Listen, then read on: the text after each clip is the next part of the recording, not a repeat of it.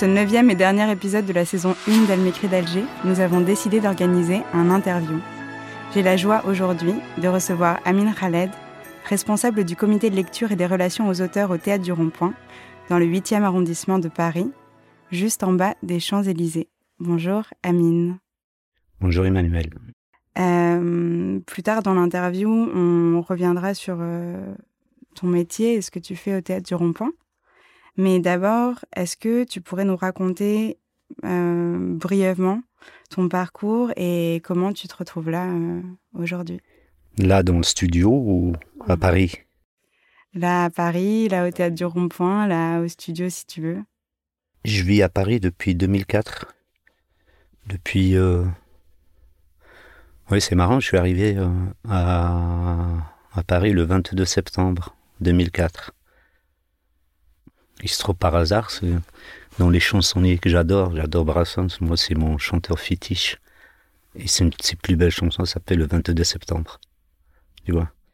Du coup, je suis à Paris depuis, ouais, depuis le 22 septembre 2004. Je vis à Alger depuis 10 ans. Ça veut dire, j'ai vécu en Kabylie, à Béjaïa, Mhm. dans une commune qui est un peu à équidistance entre Béjaïa et Sétif, qui s'appelle Darguina, qui est une sorte de, de zone montagnarde, comme ça, pas loin de Karata, qu'on appelle Kharata, qui est un lieu historique très fameux en Algérie. C'est un des théâtres des événements du 8 mai 45. Moi, je suis à côté, voilà, j'habite juste à côté. C'est une très belle région, très montagneuse, très verte. J'ai vécu jusqu'à 17 ans, enfin, du coup, j'ai fait ma scolarité jusqu'au bac. Et jusqu'au bac, ouais, j'ai vécu euh, dans cette partie de la Kabylie, très très peu voyagé. Je veux dire voyager, vous faites voyager dans les alentours à peine. Peut-être avant ça, j'ai vu Alger deux fois de ma vie. C'était des excursions scolaires. Hmm. On était à Alger pour aller au parc zoologique, voir des girafes. Et des... Au parc zoologique sur les hauteurs, ouais. Bon, bref, au fait, oui, c'était ça. Alger, j'ai, j'ai- Alger, j'ai vu ça deux fois. C'était des excursions, mais quand je te dis excursion, c'est qu'on y va le matin très tôt. On démarre à 4 heures euh, dans des, des vieux bus, euh, dans notre, des vieux bus euh, de la Société nationale et tout. Du coup, t'as un peu des bus socialistes, quoi. Ça n'avance pas très vite.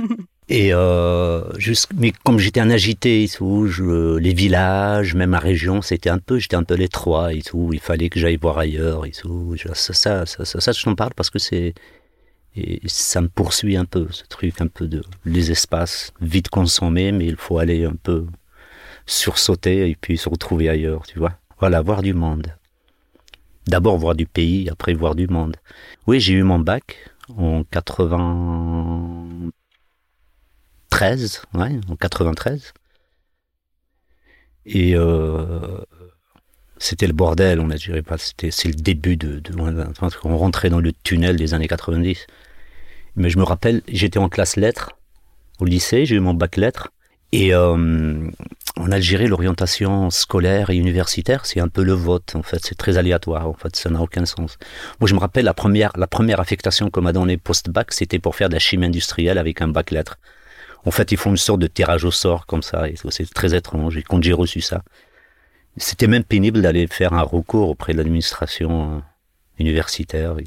Mais bref, j'ai fait un recours, j'ai réussi à avoir un peu un transfert sur Alger. Du coup, j'étais à l'université d'Alger, En lettres, du coup en lettres, en lettres Ouais. françaises. En fait. Oui. Voilà, c'était ça. France Voilà. francophone Oui. Ouais, ouais, en lettres françaises. Oui. À l'université sur les hauteurs d'Alger, à l'université des Beaux-Arts et euh, voilà, j'ai fait une année ou deux là-bas. Et puis après, bon, c'était pas, je voyais un peu l'impasse de tout ça. Ils on fait pas des trucs. Il n'y a pas des issues. Du coup, j'étais atterri par l'Institut de journalisme. Et j'ai attaqué une formation de journalisme jusqu'à 99. Du coup, cinq ans, j'ai eu ce qu'on appelle une maîtrise, qui est un master, enfin aujourd'hui un M2 ou un truc comme ça, jusqu'à 99. Et en 99, j'étais à l'Institut national d'art dramatique, de théâtre, à Alger, sur la côte est, à Bourg el Kifan. C'est le seul institut national qui existe au territoire national, enfin, qui prépare pour des diplômes d'État, et ce truc. Mais en fait, finalement, c'est un truc en fait, euh, qui prépare plus des fonctionnaires qu'autre chose. C'est pas vraiment là-bas quoi, un truc. C'était quelque chose en, en jachère, comme ça, totalement à l'abandon et tout. Du coup, euh, franchement, c'était pour, pour perdre son temps. Mais quand même, ça nous a permis un peu de d'approcher un peu euh, la pratique du théâtre et tout, même si j'étais un peu en théorie du théâtre, en ce qu'on appelait Ouais. la section critique de théâtre. Mhm. Mais plus en théorie, histoire de théâtre et tout.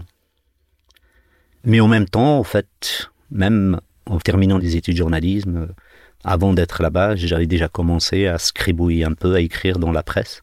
D'accord. Voilà, j'étais journaliste, mais je crois que j'ai commencé à faire du journalisme. J'ai commencé à faire du journalisme à 19-20 ans. À 19 ans plutôt. Et j'ai continué à faire ça. ouais. J'ai fait un peu des petites expériences. C'était très chaotique. euh, et tout. On a du mal à capitaliser sur les expériences et tout. On a l'impression à chaque fois de refaire tout ça à zéro. Mais après, bon, ça, c'est des. C'est un exercice très précaire et tout. On, ga- on gagne pratiquement pas sa vie avec ça. hein. Du coup, on utilise un peu comme des petits. euh, des petits soldats. Il y avait l'avantage macabre à l'époque, euh, c'est que le- les rédactions étaient totalement bunkerisées. C'était Ah, terrible. à Et puis il y a beaucoup de journalistes euh, qui Oui. étaient morts. Enfin, quand de les gérer, c'est que en- pendant, pendant 8, 8, 7, 8 ans, euh, il y avait peut-être autour d'une centaine de journalistes assassinés. Et du coup, les journalistes, euh, les rédactions se vidaient. Et du coup, c'était facile d'intégrer une rédaction. Du Bien coup, il y a du vide qui est laissé par le terrorisme dans les rédactions. Du coup, ils nous prenaient un peu, nous, les petits jeunes, mais pour nous utiliser un peu tout et n'importe comment, pour justifier un peu, faire, euh, voilà, de titrer, de trucs, de faire trucs d'agence et tout, mais on n'avait pas, on n'avait pas non plus des formations qui vraiment, qui permettaient un peu de rentrer directement dans le bain, et à l'intérieur, il n'y avait pas vraiment un sérieux nécessaire pour former la relève pour la suite. Mais bon, après j'ai eu une expérience un peu plus sérieuse deux ans après à Loatan, qui est le, gros quotidien francophone. J'étais en culture et tout, où je m'occupais de, questions. Je m'occupais de théâtre un peu, cinéma, le peu qu'il y a de cinéma, le peu de théâtre. Puis sur les politiques culturelles, je commençais à m'intéresser un peu aux aspects euh, politiques, euh, des choses comme ça. Et. Et entre-temps, comme euh, l'intérêt que j'ai eu un peu à intégrer l'Institut du théâtre quand même, c'est de faire des rencontres. Enfin, j'ai rencontré des gens que des gens très talentueux, très intéressants et tout. Du coup, on faisait des choses un peu à la marge de la formation, en fait, à la marge de l'Institut. On créait notre compagnie, on essayait un peu de se bouger, de monter des spectacles, d'essayer malgré tout, euh, essayer de les montrer un peu par-ci, par-là et tout. Mais c'était compliqué. Et euh, voilà, tout ça s'est passé, c'est début des années 2000, avec évidemment euh, la toile de fond d'un pays très remuant, euh, qu'il se passait des choses. on sortait un peu de la violence directe, physique, terroriste, mais on voyait que la violence restait. Et tout. Moi, j'ai, j'ai grandi un peu dans cette atmosphère. Et euh, jusqu'en 2004, voilà. Enfin, 2003 et tout, euh, au moment qu'un peu je commençais, je sentais que je commençais à m'installer un peu en petit journaliste, disons, machin, de rubricard euh, de la presse et tout, mais finalement je sentais un peu la presse. Parce que ça m'a permis un peu de toucher à certaines considérations. Je voyais que j'ai besoin un peu de regarder ça beaucoup plus sérieusement, mais j'avais pas le cadre ni universitaire, ni intellectuel, ni euh, journalistique, ni médiatique, euh, tout ça, à m'y intéresser en Algérie. J'avais envie un peu de voir du monde et tout, et du coup voilà, en 2004, je me retrouve à Paris. D'accord. Dans l'épisode 2 d'Elle m'écrit d'Alger, on a l'artiste toute fine nous a confié le troisième titre de son EP Mon drapeau et elle dit Pourquoi voit-on la Méditerranée comme une barrière qui se saute? Est-ce que c'est une métaphore qui te parle ou pas du tout? Oui, comme toutes les frontières, mais Oui. Après, la Méditerranée, c'est plus qu'une barrière. Enfin, c'est autre chose qu'une barrière, de mon point de vue. euh, C'est une mer, c'est puis c'est Ouais. un, ouais, et c'est un espace qui est pas, c'est un espace mais qui est polysémique, qui recouvre plein de choses. Euh, ça dépend comment on le perçoit. Tu peux le regarder depuis le nord, ça c'est une question, mais je- Mhm. on, on peut en parler. Comment on ressent que c'est regardé ici, et puis c'est très différent, par exemple dans un pays comme la France, c'est très différent comment il est regardé au sud, dans les, les villes méditerranéennes françaises, et qui est un peu plus au nord, par exemple, quand on prend à Paris, comment on regarde, c'est très lointain, la Méditerranée, depuis ici. En fait, on a l'impression d'un pays qui est plus tourné vers le nord et vers l'Atlantique que vers la Méditerranée. Ça, mais ça, c'est une question française. Si on peut y revenir, on peut en parler. Mais quand tu la regardes depuis le sud, ça dépend. Ça peut être une voie de passage pour beaucoup de monde. Et euh, quand on dit c'est une barrière qu'il faut sauter, la Méditerranée, euh, oui, pour infiniment beaucoup de monde. En fait, c'est tous- les Africains du Nord et c'est toute l'Afrique même, parce que c'est le passage pour les gens qui n'arrivent pas à, survoler la Méditerranée par avion, qui explique avoir, avoir les moyens de, de, de, franchir la Méditerranée et tout. Moi, j'adore emprunter la Méditerranée par, par bateau. Par bateau? Ouais, ouais. Je prends, je prends l'avion que quand je suis pressé. C'est quand j'ai, par exemple, je dois, je dois partir en Algérie, que j'ai, j'ai très peu de temps, du coup, je prends l'avion. Ma voie naturelle, c'est de descendre à Marseille et de prendre le bateau. Marseille-Alger ou Marseille-Bougie, pour, pour, être au plus près de, de, de, chez moi. Mais euh, oui, les Algériens te diront ça, mais le problème, c'est que peut-être c'est une partie du raisonnement, mais quand on est algérien, c'est euh, ou algérienne, en fait, des barrières à sauter de partout. Oui. Il y a une quasi-impossibilité pour l'écrasante majorité de la population de voyager dans d'autres pays. Notamment à cause des visas qui sont très durs à obtenir. Oui, c'est un pays puis qui porte le stigmate un peu de quand même de la décennie des années 90 et ce qu'on a su que la, chose n'a pas changé. Du coup, un peu, on peut pas regarder depuis ici c'est la forteresse Europe un peu qui se barricade. Ça, c'est une question, mais aussi par euh, la situation de l'Algérie en particulier, par exemple. Euh, et du coup, oui, il traverser la Méditerranée que l'appel du Nord appelle beaucoup de monde pour des pays un peu d'aller, donc des pays un peu plus prospères et tout, soit la France ou d'autres pays. C'est très compliqué pour beaucoup de monde. Les gens n'ont pas le moyen. Et c'est très compliqué. Quand on n'a pas le moyen, c'est qu'on est doublement pénalisé. Mais après, sans parler, si vous posez la question, si vous tombez sur des enfants de la nomenclature algérienne, ils n'ont absolument aucun problème. Et puis je peux mettre ma main dans le feu qu'ils ont tous la double nationalité. Du coup, ils ont tous des passeports, soit français ou anglais, euh, italien ou espagnol et tout. Qui facilite ces voyages. C'est ouais, c'est les moyens, c'est là, ça dépend à quelle classe on appartient et tout. Est-ce qu'on est fils à papa? C'est très différent. Mais c'est vrai que et ça, et ça, on se rend pas compte des, dommages psychologiques que ça cause sur, euh, sur, des, sur beaucoup de jeunesse du monde. Moi, je parle un peu du côté de, par exemple, l'Algérie. En fait, la question, elle est psychologique. C'est juste quand quelqu'un se met dans sa tête que c'est quasi impossible de se projeter dans un ailleurs, de pouvoir voyager. Hein au-delà du fantasme des gens qui veulent immigrer euh, quelque part, tous, l'exode et tout, ça se passe pas comme ça, concrètement chez les gens. Ton il y en a beaucoup qui aimeraient bien changer de, cadre, de vie, parce que c'est très compliqué chez eux. Mais ça, on peut pas retenir la nature humaine. Hein. Donc, on a beau brailler, euh, parler, euh, s'indigner ou être choqué ailleurs, mais en fait, c'est la, c'est la réalité humaine depuis toujours. Et euh, du coup, cette dimension psychologique de se sentir enfermé quelque part, d'être dans une méga caserne. Et c'est quelque chose, ça met les gens dans des états assez spéciaux qu'on ne peut pas se rendre compte si on n'approche pas cette réalité de près. Et c'est vrai quand quelqu'un veut dire c'est une barrière, oui. Mais après, il y a l'autre dimension quand on parle de la Méditerranée strictement, qui est un territoire, c'est une mer, mais qui est assez petite par rapport à, à d'autres grandes mers ou des océans et tout, qui est un espace assez réduit, surtout par le nombre de pays qui partagent cet espace. Il y a beaucoup de pays qui partagent le truc. Et euh, la Méditerranée, c'est beaucoup, beaucoup plus que ça. En fait, c'est un espace, une sorte d'espace vital pour beaucoup de monde. Et du coup, c'est euh, c'est un espace linguistique, c'est un espace culturel, euh, c'est un espace d'imaginaire. Euh, c'est l'espace de ce qu'on appelle les trois monothéismes, c'est leur espace naturel. Euh, c'est par autour de, de ça qu'ils sont issus. Et c'est un des espaces emblématiques de la fracture nord-sud, ce qu'on appelle nord-sud. C'est un, c'est pas la seule, euh, le seul espace de fracture, mais c'est un des espaces majeurs de la fracture, ce qu'on appelle le nord et le sud. Et euh, mais on peut, on peut additionner pas mal de choses et tout euh, que la Méditerranée, oui.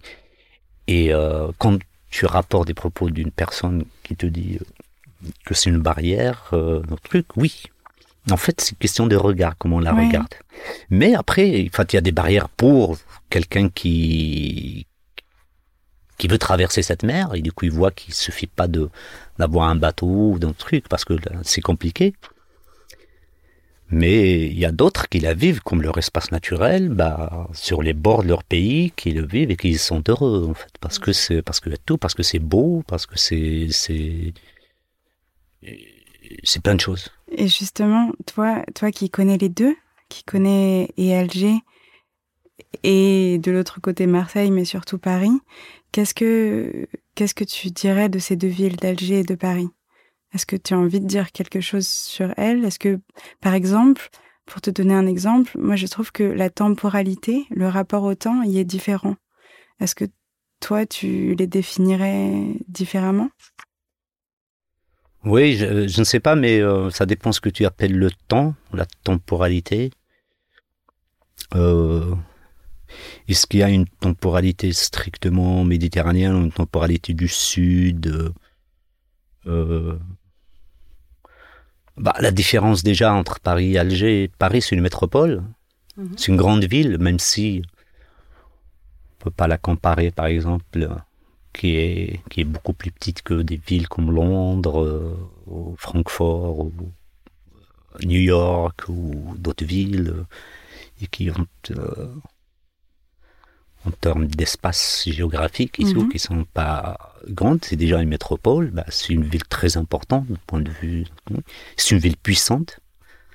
C'est une ville, euh, j'en parlant de Paris, hein. c'est une ville euh, irradiante sur beaucoup de monde, sur euh, voilà, et qui porte beaucoup de charges symboliques. Et puis c'est une ville qui, quand même, quoi que l'on dise, quand même, qui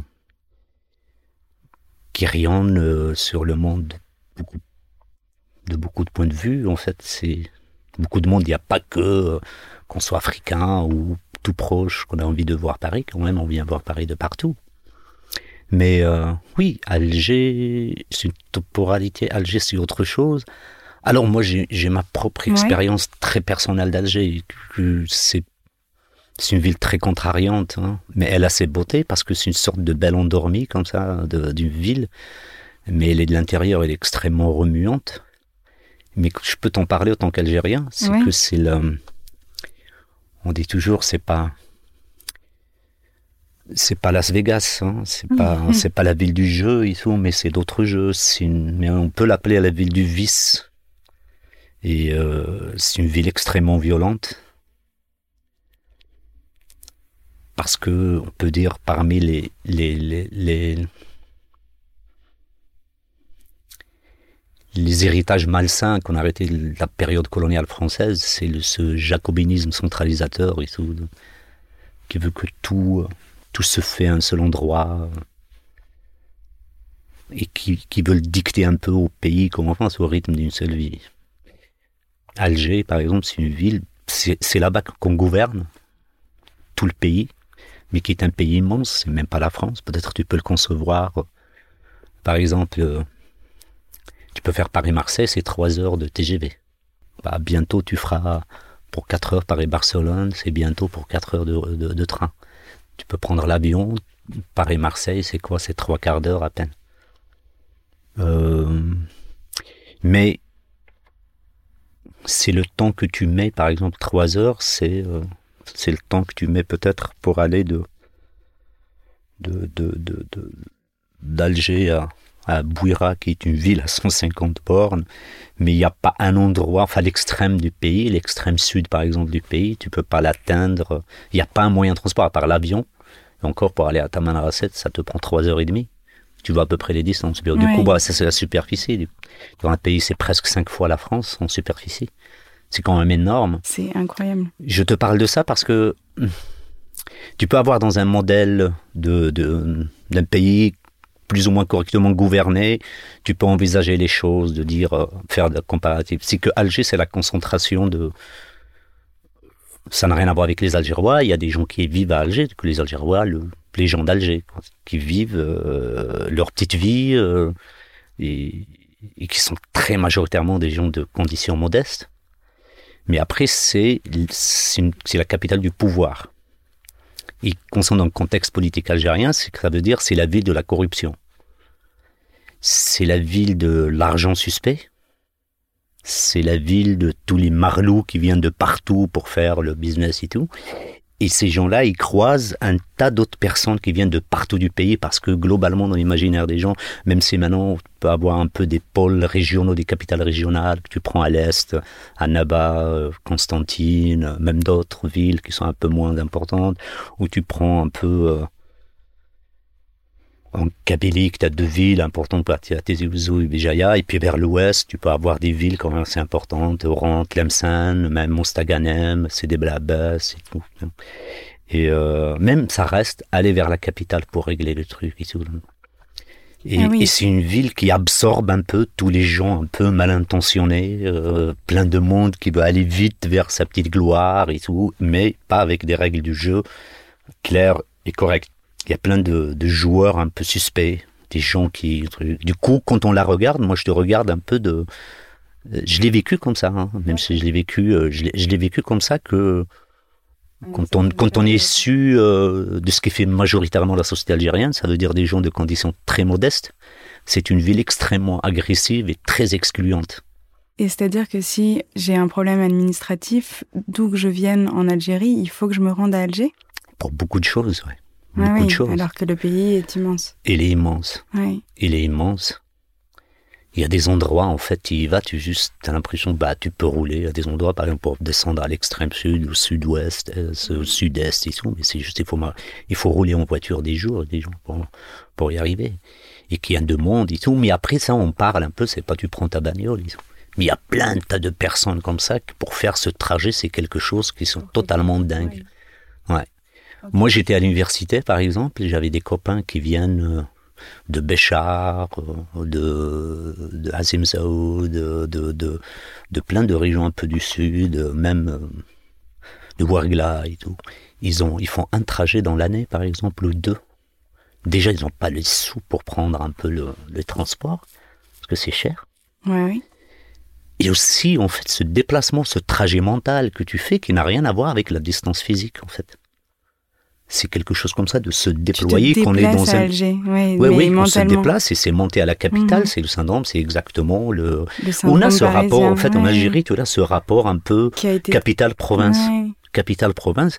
Mais sauf que en France, tu as plus ou moins une sorte de jacobinisme un peu qui, avec ses défauts, qu'il arrive à tenir un peu le pays. Mais on voit dans le cas de l'Algérie, c'est quelque chose qui ne qui ne tient pas. Oui, c'est quelque chose qui bloque totalement le pays, et qui bloque les gens. Oui, c'est quelque chose qui est extrêmement handicapant pour pour plein plein plein de monde.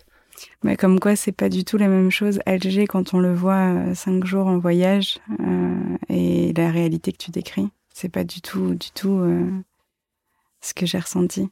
Non, je pense pas que parce que je pense quand tu Alger, par exemple, tu peux ressentir, on en a déjà parlé, par exemple toi-même tu étais, tu as une bienveillance des gens, ils sont, mais les gens c'est les gens de la rue tout qu'on croise et tout, il y a ce truc, les gens sont très contents de d'avoir des nouvelles gueules et tout, ça les sort un peu d'eux-mêmes, de leur leur routine visuelle et tout, de voir, ils sont, sont très accueillants globalement. Extrêmement Ouais, accueillant, ouais. et tu as ça.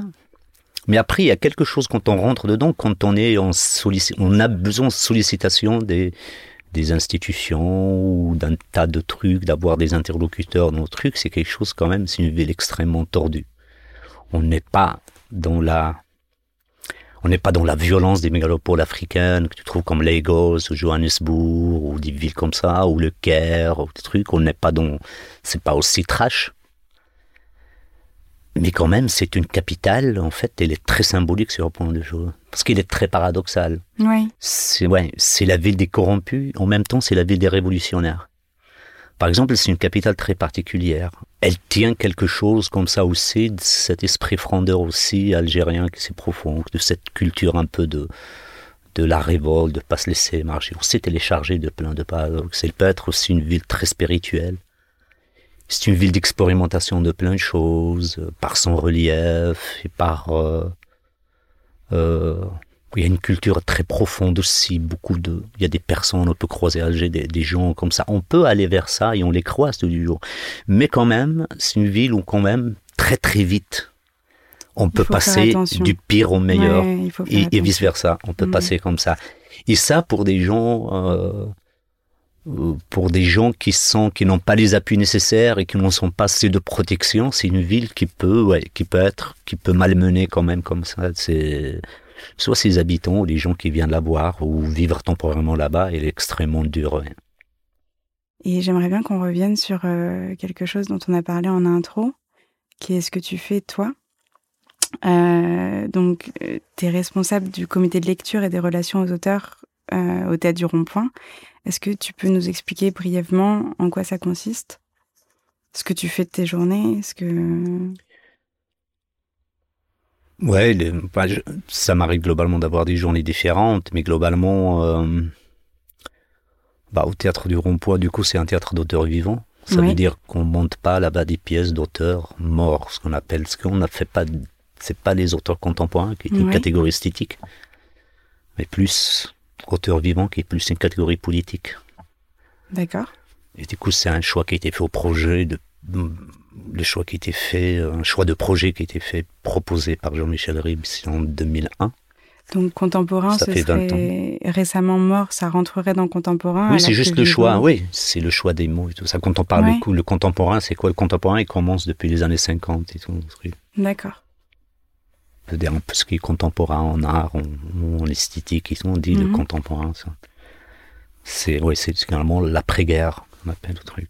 Et nous, c'est assez strict écho les auteurs vivants, qui est parti du constat que globalement jusqu'à jusqu'à jusqu'aux années 90, c'est quand même les joueurs, euh, les auteurs qui sont joués de leur vivant, c'était une exception en France. Il y a très très peu que tu peux avoir, très très peu. Par exemple, quelques Vinaver, oui. Euh, c'est très très peu.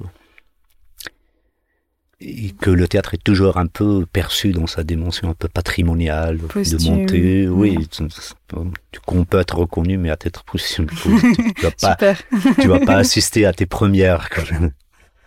Si tu es auteur, autrice. Et c'était ça. Et du coup, le projet était lancé euh, dans ce théâtre, qui, qui, a une place assez centrale dans Paris. Et, euh, et le comité de lecture, c'est un peu l'outil, en fait, c'est un outil dans un théâtre, un peu de répondre justement, de, de recueillir justement des auteurs, des textes d'auteurs qui les mhm. envoient au théâtre. Et, euh, aussi d'aller chercher des textes qui peuvent être un peu qui dorment chez des éditeurs ou euh, de regarder des compagnies qui travaillent sur des, des, auteurs vivants ou des choses comme ça et tout. Et du coup, voilà, notre travail au comité de lecture, comme son nom l'indique, c'est qu'on lit les textes, que les textes, quand on estime qu'il y a un texte d'une certaine valeur on le recommande au théâtre, à la direction, pour en discuter de sa faisabilité qu'il soit avec projet ou pas avec projet, ça c'est d'autres questions qui interviennent après. Mais nous, c'est un peu, voilà, on est un peu des chercheurs d'or en fait, dans la multitude de choses. On reçoit, on a le plus gros comité de lecture de France. Tu le connais qu'on reçoit à peu près un millier de manuscrits par saison. Oui, tout à fait. Et que voilà. Du coup, moi, je suis un peu le responsable animateur de ça. Et j'ai autour de moi des lectrices et des lecteurs que je sollicite régulièrement. On a déjà une première sélection de textes. Après, je distribue à mes lectrices et mes lecteurs euh, les textes à lire et qu'on se retrouve un jour J pour débattre, ce qui dans l'occasion, voilà, à des moments très, très passionnants d'échange autour de, du théâtre. Et est-ce que tu perçois que ce qu'on est en train de vivre en ce moment, tout ce qu'on vit, est-ce que tu le perçois déjà dans les écritures euh, vivantes que tu reçois? Ou pas encore? Si, si, toujours, toujours on regarde un peu le truc. Mais c'est vraiment pas l'endroit intéressant, en fait, parce que, par exemple, là, depuis le début de l'épidémie, en fait, on, a, on a eu un coup d'arrêt, un peu comme tout le monde, et tout, qu'on n'a pas bossé, mais quand même, entre-temps, moi, depuis chez moi, je continue à regarder ce que je, ce qui parvient au théâtre, même si on n'arrive pas à échanger avec les auteurs et tout. Il y a des gens déjà qui ont trouvé l'idée d'écrire des, textes sur l'épidémie, par exemple sur le Covid. C'est quand même un peu. Mais c'est jamais réussi ce genre de choses. Et que le théâtre, il peut être une sorte de. Je sais pas comment dire. Euh, ouais, c'est un endroit d'observation, mais pas par le biais média de dire le théâtre, il va pas nous apprendre quelque chose. Mais on a toujours dans le théâtre un peu une façon un peu euh, déplacée. Le biais, le biais d'écriture dramatique, il est assez particulier. Du coup. Euh, euh, du coup, on va pas chercher quelqu'un qui, qui, qui, va un peu commenter ce qui se passe et tout, parce que, parce que le réel et l'actualité, il est là, il est immédiate. Du coup, c'est pas très intéressant.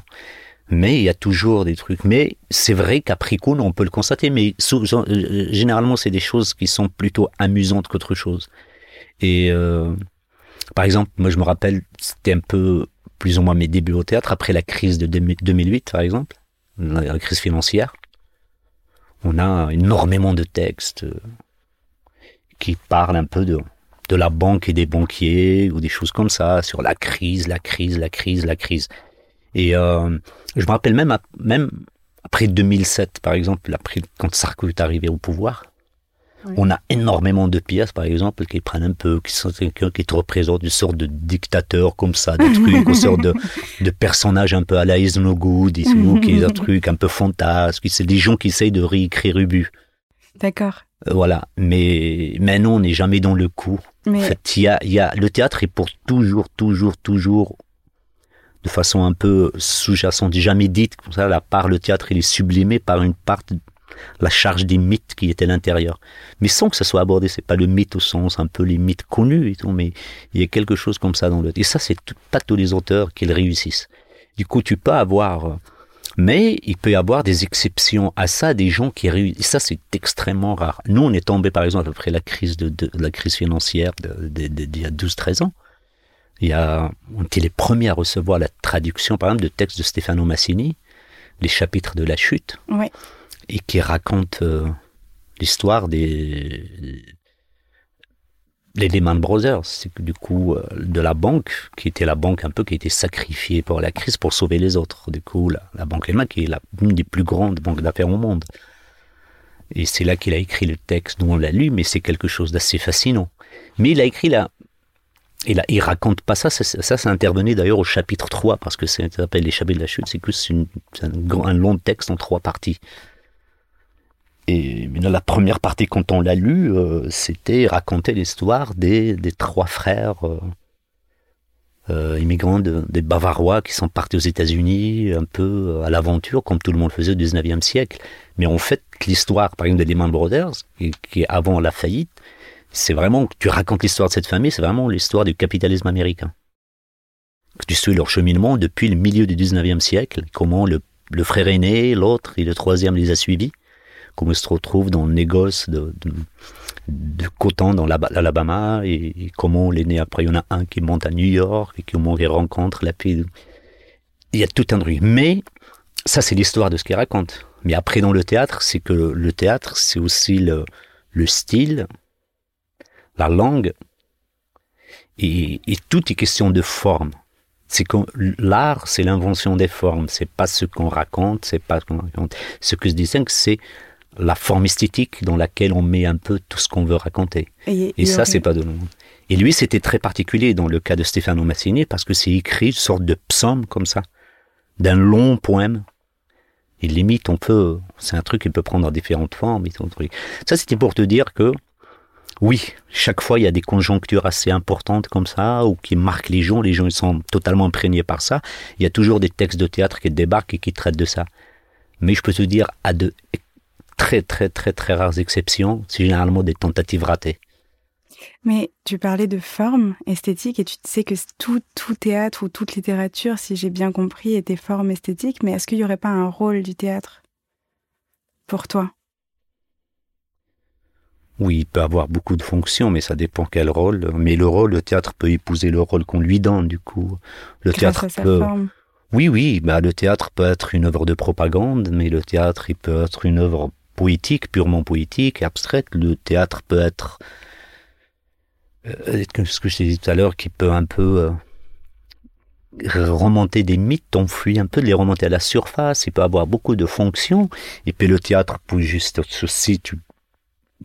il y a une sorte de divertissement, euh, son qui se consomme dans l'immédiat. Comme ça qu'on peut avoir des formes théâtrales très divertissantes et tout, c'est des formes théâtre, mais on peut avoir aussi d'autres divertissements comme comme disait Brecht, c'est que c'est un divertissement utile. Écoute, Brecht a toujours conçu ça, c'est donc une récréation, ce qu'il appelle. Lui, il appelle ça une récréation, mais utile, qui divertit, mais utilement, qu'on ressort pas et on oublie, c'est que ce qui nous travaille un peu. Le théâtre, il, a, il peut avoir beaucoup de, de trucs. Mais tu sais nous, à la position on est, par exemple, quand on, on a ce travail un peu de, de, de lecteur, mais comme parce qu'il y a un métier de lire, hein, c'est un métier d'écrire, il y a un métier de lire. Euh, notre ennemi, c'est la morale. Moi, par exemple, je, on peut avoir chacun sa propre morale, mais on lit jamais avec la morale. Et du coup, moi, je, toujours un peu, ça m'amuse toujours des gens qui peuvent avoir un propos dans le cadre d'un spectacle ou d'une œuvre d'art et de, pourrait de dire ah c'est scandaleux, il dit ça et tout machin. Moi, franchement, n'importe quelle, même les idées les plus choquantes, je peux les écouter dans une forme d'expression artistique. Donc, on peut pas. En fait, on peut pas appliquer sa propre morale à ce qu'écrivent les autres, Mais certes, après, on peut juger aussi sur est-ce qu'il y a, est-ce qu'il y a quelque chose, est-ce qu'il y a une, les choses, et parce qu'il y a des choses fondamentales qui rendent une œuvre euh, intéressante ou pas. C'est vraiment pas dans les bons sentiments ou euh, des convictions fortes ou quelqu'un qui a avoir une, c'est pas très important. Et si tu devais donner un conseil aux jeunes auteurs, ce serait celui-là? Non, non, non. Ce serait... Le seul conseil que je dois donner, n'écoute jamais quelqu'un quand te, te donner des conseils. quand il s'agit d'écrire. Ça, c'est vraiment le conseil à faire. Ok. Vraiment. Il n'y a pas de conseil à donner. Enfin, le truc. Après, bon.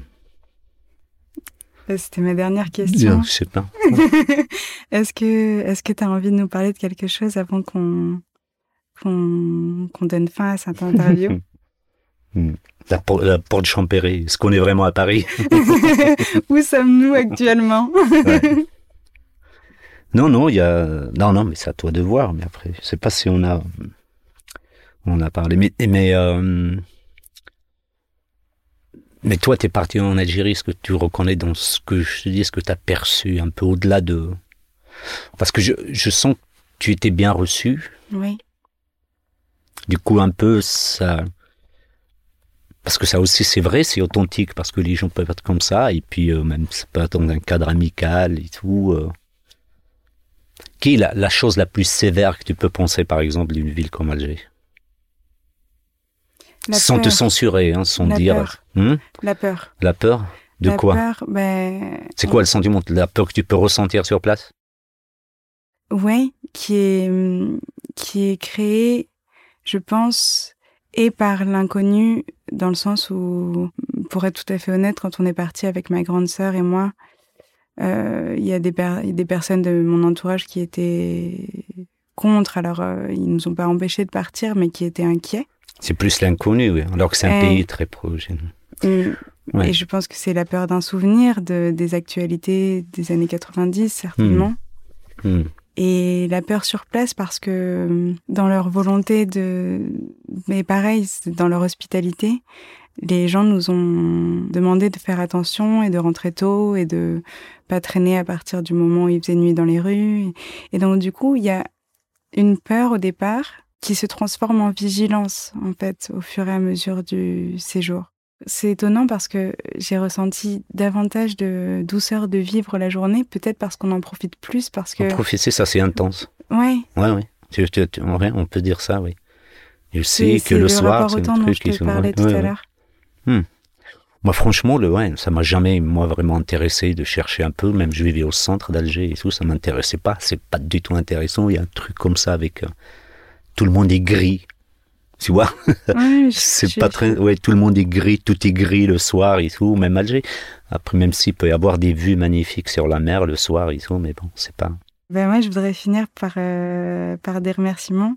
Ah oui? Oui, oui, tu vas te moquer de moi, mais c'est pas grave, je vais les faire quand même. Euh, parce que tu fais partie des personnes qui, par leur vérité et leur générosité, m'ont donné envie d'aller en Algérie, de faire ce voyage et de faire naître ce projet aussi. Et ouais, très. Donc euh, voilà, merci beaucoup, beaucoup d'avoir été parmi nous aujourd'hui. Et un grand merci à nos auditeurs de nous avoir écoutés tout au long de la saison. À bientôt.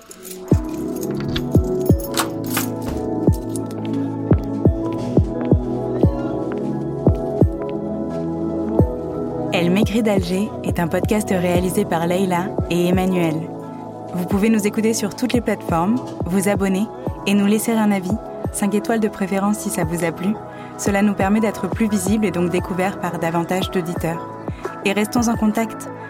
Rejoignez-nous sur Facebook et Instagram, Elle m'écrit d'Alger Podcast. Merci d'avoir écouté Elle m'écrit d'Alger et à bientôt pour le prochain épisode.